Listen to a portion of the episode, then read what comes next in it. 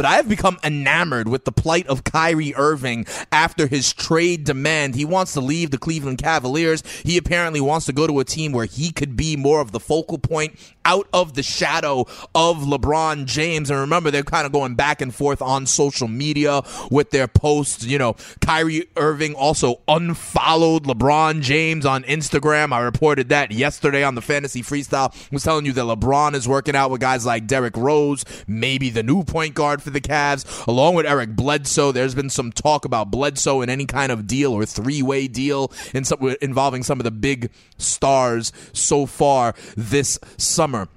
Um, there's news though today, a lot of people are now reporting that apparently Kyrie Irving is not talking to anyone from the organization. The Cleveland Cavaliers can now not get a hold of Kyrie Irving. So not only did he unfollow LeBron James, it sounds like he's ghosting the entire organization. One report out there from Jason Lloyd of The Athletic says that he is quote unquote not talking to anyone from the organization because he's quote unquote said enough already. Apparently, this is real. I, I think there's now at this point too much smoke for there to not be fire in this situation. And I think ultimately they will move on from Kyrie Irving and see what they can get back. According to Pablo Torre, though, of ESPN, he's saying that Kyrie Irving really wants to wind up with the New York Knicks. Okay, he is a Jersey kid. He did, in fact, tweet out that he's coming home. We thought that was a mock to LeBron James when he did that whole thing going back to Cleveland